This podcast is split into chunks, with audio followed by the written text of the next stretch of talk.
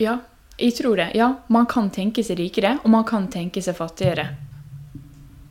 Og når jeg sier det, så vet jeg at det er mange som kanskje kommer til å reagere litt på det. Dette er Jonina Reinisdottir. Hun er 25 år, gründer og økonomiinfluenser under navnet Invester med Nina. På TikTok så har hun over 21 500 følgere, og hun har mer enn 30 000 visninger på sin YouTube-kanal. Hei alle sammen, og velkommen til en ny video. I dag skal vi snakke om fond. Fond er et utrolig Nina er en av stadig flere unge influensere som lever av å fortelle deg bl.a. hvordan du kan spare mest mulig på et år uten å jobbe mer, hvordan du kan bli en aksjeekspert, eller hva som skal til for å tjene penger på kryptovaluta. Ok, Si du har lyst til å investere i eiendom, men du mangler kapital. Det gjør du mest sannsynlig ikke. Jeg skal vise deg hvordan. I dag skal vi snakke om eh, spareråd. Ok, Jeg la ut en TikTok tidligere av hvordan jeg tjente 10 000 kroner på én dag. Influenserne retter seg særlig mot unge, og er synlige på både YouTube, Instagram og ikke minst den største plattformen for unge, nemlig TikTok.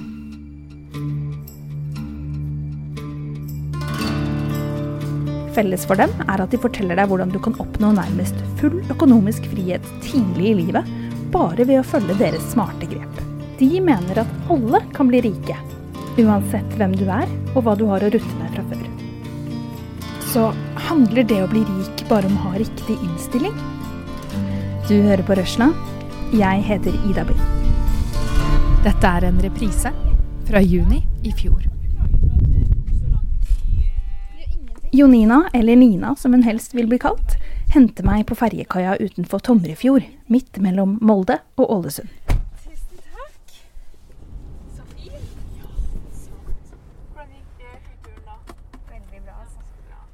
Her bor Nina, for øyeblikket sammen med foreldrene sine, mens hun og samboeren venter på at et nybygg de har kjøpt sammen, skal stå ferdig. Det har nemlig blitt ganske forsinka pga. koronasituasjonen, sier Nina, som forteller at planen på sikt er å leie det ut. Vet du hva, vi har tenkt eh, Vi tenkte litt på å kjøpe et eh, ja, Dette er jo bare sånn liksom en litt sånn broad plan, da. Men vi tenker å kjøpe mikrohus. Altså optimalt er det sju inntekter jeg har lyst til å ha. Eh, og syv er på en måte det magiske tallet for for for meg, fordi at eh, gjennomsnittlig er det på en måte fleste millionærer som har syv eh, syv inntektskilder. Så derfor har jeg tenkt syv, på en måte. Em, men ja, leie en av dem. Definitivt. Det kommer til å bli en stor, stor eh, inntekt. Em, og det kommer alltid til å være min på en måte favorittinvestering, da. Eh, eiendom. Og så tenker jeg også å ha andre typer inntektskilder, da. Som jeg planlegger på en måte litt sånn neste, for de neste fem åra, på en måte. Driver og bygger opp nå.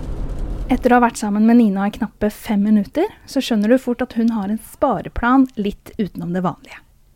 I tillegg til å drive kanalen Invester med Nina, så starta hun sitt eget AS i fjor. Hun leier også ut leiligheten sin, som hun kjøpte i Oslo for noen år siden.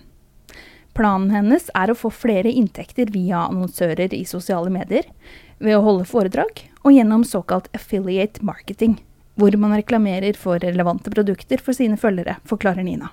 Selv har hun en bachelorgrad i markedsføring og markedsledelse, og er altså ikke utdanna økonom. Men det som starta som en egen økonomiinteresse, har nå blitt til at hun gir råd til andre. Jeg har også tenkt å, jeg har lyst til å skrive bok sånn de neste åra, liksom. Ehm, Med, med råd? Eh, ja, jeg tenkte det.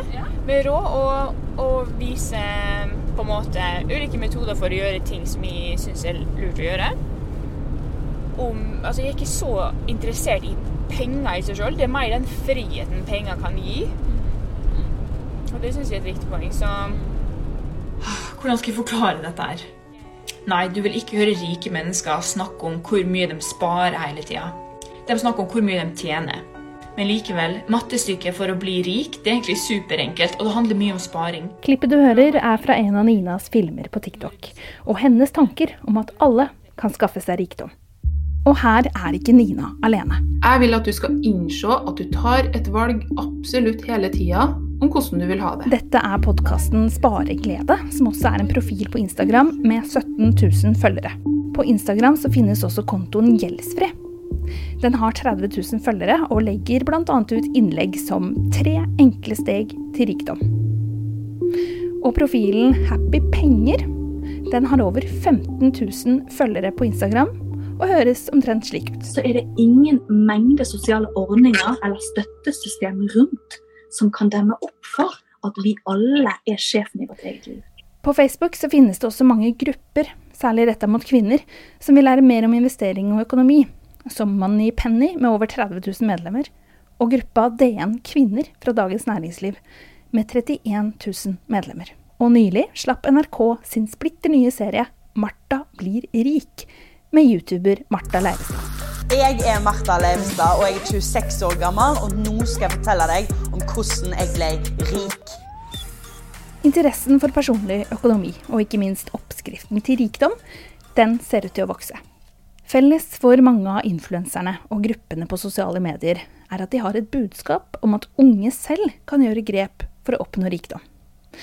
For som Nina selv skriver på Instagram, å være rik og suksessfull er et mindset. Å være fattig og mislykka er et mindset.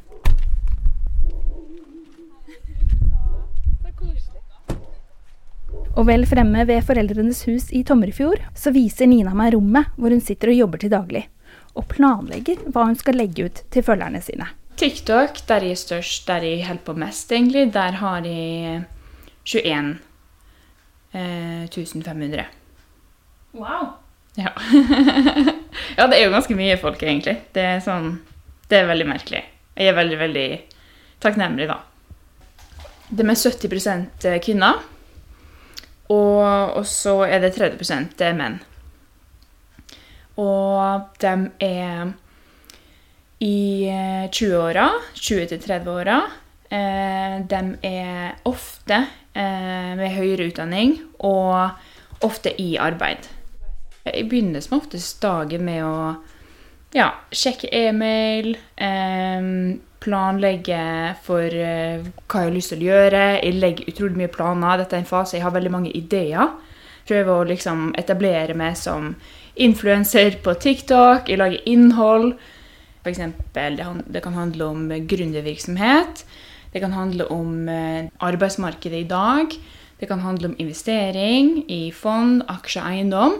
Det kan handle om utleie, passive inntekter.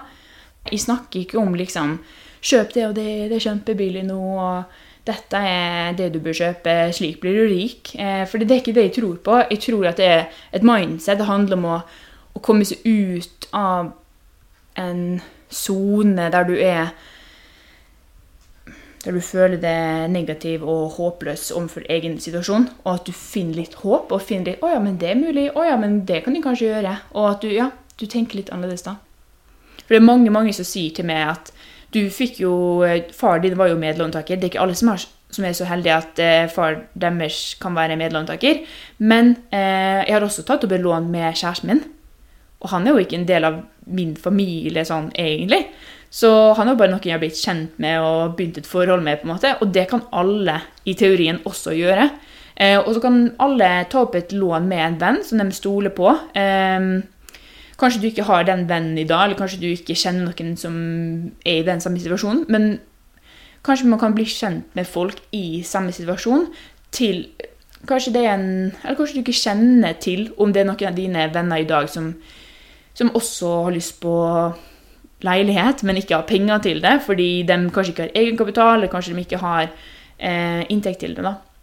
Så man kan finne sånne typer muligheter. Men hvis, man, hvis jeg hver dag sier til meg sjøl eh, jeg er rik, jeg får til ting, jeg får til de tinga jeg sier at jeg skal få til, jeg er sterk, jeg er flink, jeg er smart, jeg kan penger, jeg kan investering, da, da forsvinner den mørke skyen sånn sakte, men sikkert. Er det til tross for hvis man f.eks. nå er arbeidsledig pga. korona, eller var ledig før krisa? Sliter med andre ting, gjør at man har vanskeligheter med å få seg jobb? Er det til tross for det, så kan man fortsatt tenke Ja, de tingene? absolutt. Det, det er kanskje da du mest bør tenke det. Det er kanskje da du har mest behov for å tenke det. Nå er situasjonen din ekstra dårlig, og det er kanskje derfor du tenker de her tinga. Fordi kanskje det er sant, da. Kanskje du har det skikkelig dårlig, kanskje det ikke går bra. Men det er da du mest trenger å tenke og huske på alt det du har fått til, og alt det du vil få til.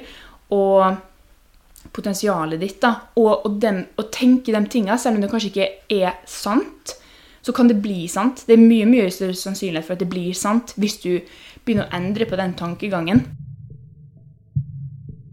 Alle kan ikke tenke seg rike. Eh, alle kan gjøre noe med økonomien sin, men alle har begrensninger på hva og hvor mye som kan gjøres.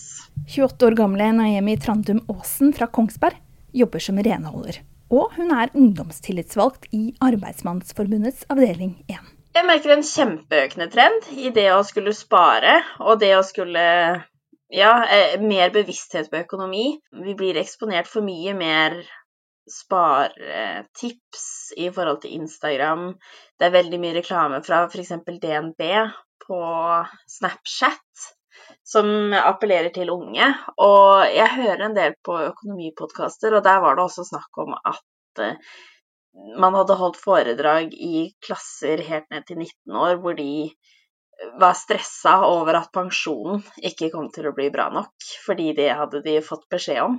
Naemi tror at flere unge er mer bekymra for fremtiden sin nå, og at de ser til sosiale medier for råd og veiledning. Vi får jo beskjed om at vi blir flere og flere eldre, og det vil være dyrere og dyrere for staten, så vi må mest sannsynlig jobbe mer og mer, og stå i jobb lenger og lenger for at vi skal kunne dekke opp kostnadene til velferdsstaten og til eh, pensjonsutbetaling og til de eldre.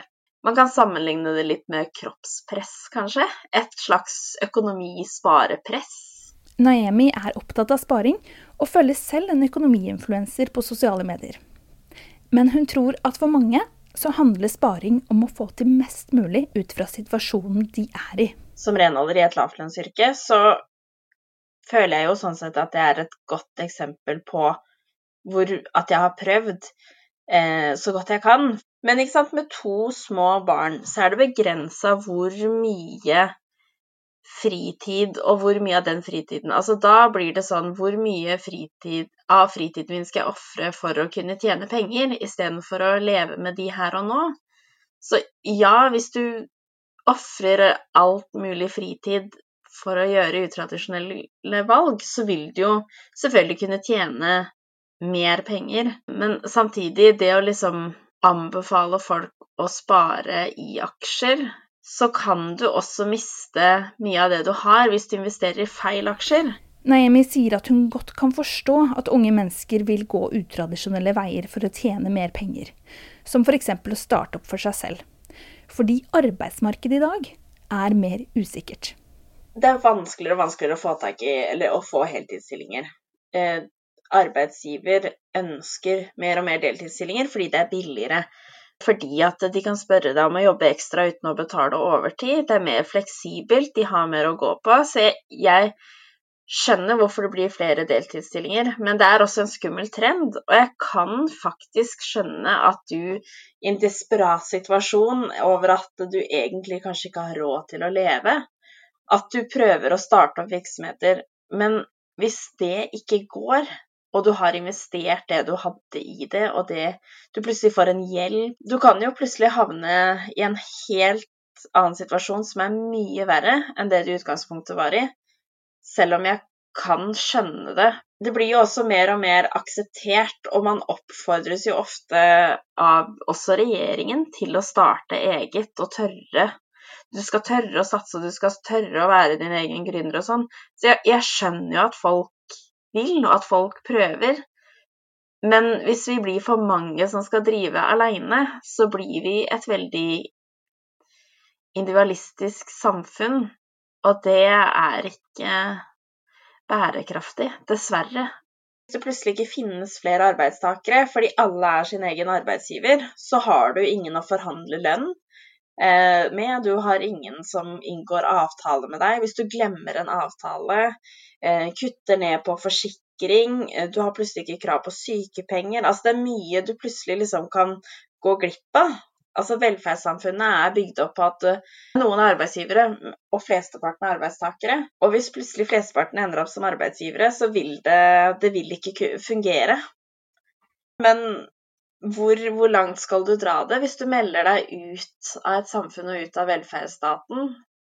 Hvis det skjer deg noe, så vil det jo være veldig vanskelig å være lykkelig fordi du plutselig ikke får hjelp. Og det er jo den hjelpen vi på en måte er avhengig av, men da er vi også avhengig av å gi noe tilbake. Staten vil at vi skal studere, fordi det vil øke den gjennomsnittlige lønna i Norge. Noe som vil gjøre at de kan ta høyere skatter og høyere priser. Noe som vil gjøre Norge til et rikere land, og det er bra for oss alle som bor i Norge. Men det vil også si at på skolen så lærer vi å være en ansatt. Vi lærer ikke å starte for oss sjøl og tenke eget, entreprenørisk. Vi lærer også at det er farlig å feile. Og frykt det er ganske naturlig for oss mennesker. Og da ender vi kanskje opp med å jobbe fra åtte til fire hver virkedag i 40 år. Selv om den grunne drømmen kanskje Denne TikTok-filmen la Nina ut etter at hun fikk en kommentar fra en følger. Mange tør ikke å starte opp for seg selv, fordi vi hele tida får høre at utdanning er den tryggeste veien, sto det i kommentaren. Og det er Nina enig i. Jeg tror det er mange som opplever at eh, at arbeidslivet svikter dem litt. Eh, det er vært sånn fall min, eh, slik jeg ser det, eh, med de følgerne jeg har, det de forteller meg, og slik jeg har opplevd det.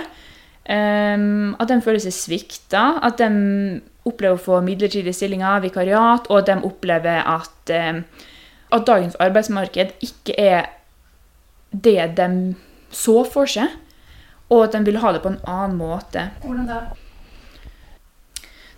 Jeg tror det er mange unge som ikke liker hvordan arbeidsmarkedet er i dag. Og de liker ikke å jobbe utrolig lenge. De liker ikke byråkratiet. De liker ikke å bli stoppa i kreativiteten deres. De liker ikke på en måte lederhierarkiet. De liker ikke å stemple seg inn og ut av jobb. Og, kanskje, og jeg tror også mange opplever at man egentlig ikke sitter igjen med så mye penger. Og at eh, de har lyst til å ha mer tid med barna sine, lyst til å ha mer tid med familien sin og, og gjøre sine egne hobbyer. At, at uh, livet er mer enn arbeid.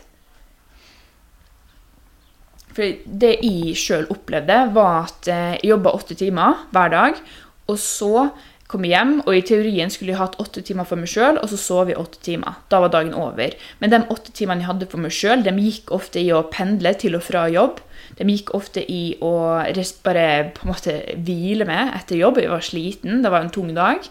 Um, og, og, så må jeg forberede meg til dagen etter. Kanskje jeg skal trene, kanskje jeg skal uh, lage matpakke og ja, på en måte gjøre sånn ymse ting hjemme. Og plutselig er dagen over, og så skal jeg sove, og så er det på'n igjen. Og så tenkte jeg skal jeg gjøre dette her i 40 år til?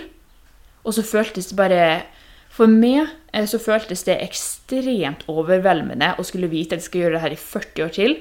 Og da føltes det å skulle starte opp for seg sjøl som en uh, blessing. Som bare en løsning som bare virkelig, virkelig, virkelig passa for meg. Etter tre år i jobben som markedsfører, som var en fast jobb med en stabil inntekt, så pakket altså Nina sakene sine og starta opp for seg selv. Men hun er tydelig på at det å starte opp noe eget og skaffe seg alternative inntektskilder ikke er noe alle kan gjøre. Jeg tenker at eh, Hvis man ser på det samfunnsøkonomisk, så vil det ikke funke at alle tenker sånn. Det er på en måte bare sånn ferdig snakka, liksom. Det hadde ikke funka. Eh, hvert fall slik samfunnet er i dag. Men det hadde kanskje tvunget oss til å finne nye løsninger hvis flere hadde tenkt sånn. Hvis en stor nok gruppe hadde tenkt på den måten, så hadde vi vært tvunget til å finne andre typer løsninger. Eh, men hvis man ser på individnivå, så begynte jeg å tenke er det en smartere måte å, å faktisk kunne få like bra inntekt, eller enda mer, sånn at de kunne slippe at de etter hvert kan bare investere det, og så leve av avkastningen av investeringene mine. Så er det en smartere måte å, å jobbe eh, smart og ikke hardt. At de kan tjene mer, investere det, og så leve av avkastning. Og, så begynte jeg å gjøre masse, masse research på det, og da på en måte kom jeg inn i den der fire-bevegelse eh, eh, Bevegelsen, da. Fire-bevegelsen. Hvordan er den? Eh, FIRE-bevegelsen den står for eh, Financially Independent Retire Early. Og det betyr eh, i teorien at du, eh, eh at du pensjonerer deg tidlig Kanskje du er 35 år, kanskje du er 30 år. Ja, bare den alderen du vil, som er mulig for det. Og, og på, det, på det tidspunktet så skal du ha investert så mye i f.eks. fond at du klarer å leve av avkastningen på det resten av ditt liv. Er det ditt mål? Ja, det er faktisk det. Så det er mitt endelige mål, da.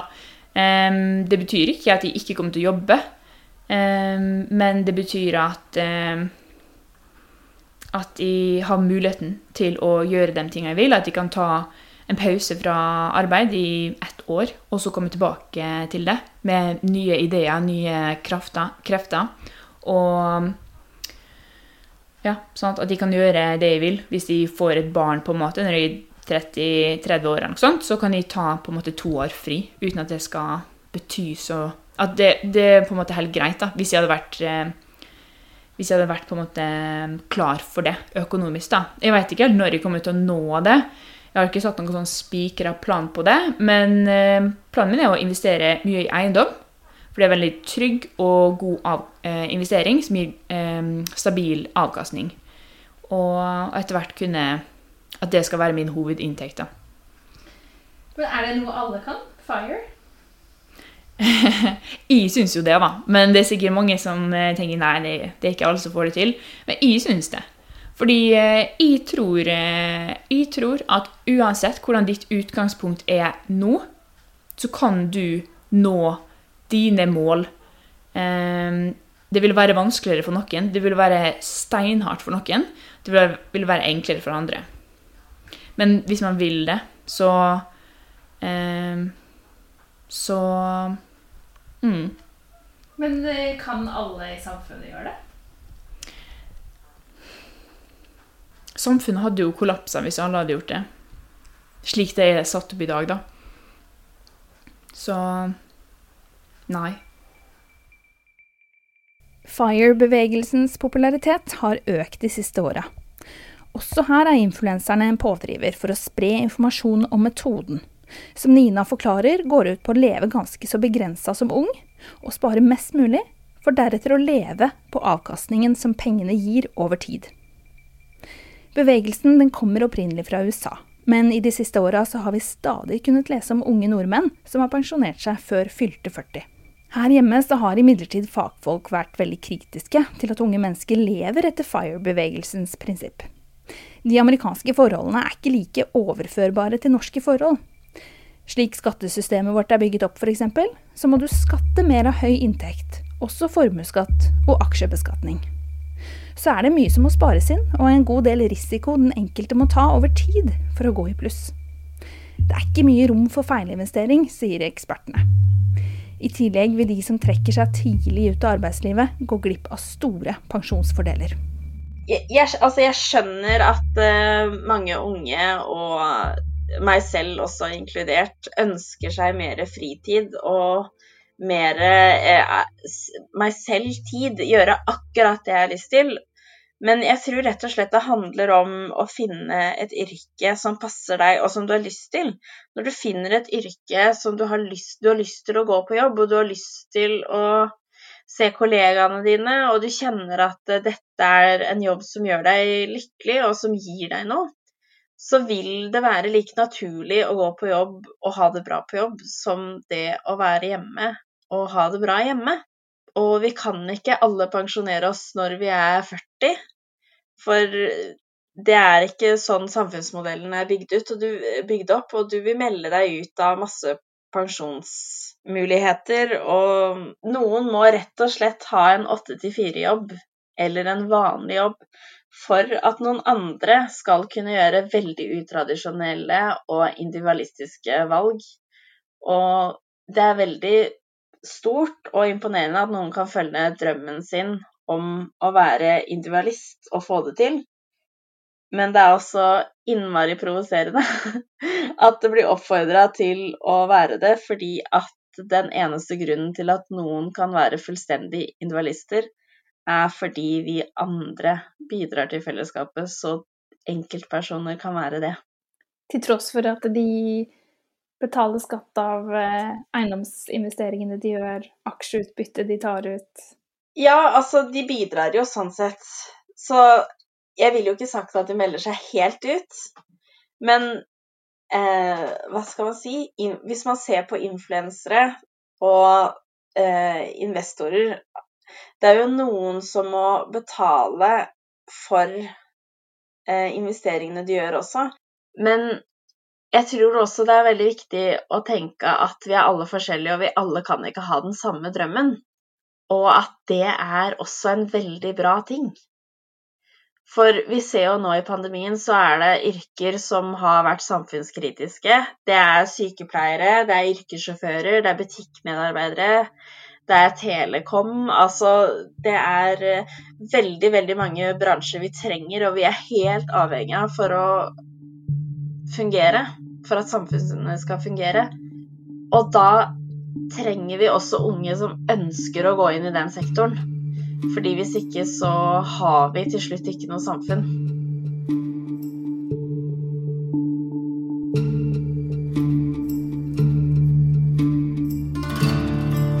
Du har nå hørt en episode av Røsla. Vi setter pris på tilbakemeldinger. Gi oss gjerne noen stjerner i Apple Podkast. Og likte du det du hørte? Fortell om oss til en venn eller kollega. Musikken vår er av David Ashok Ramani og Hans Kristen Hyrve. Og klippene du hørte, er henta fra NRK, YouTube, Instagram og TikTok.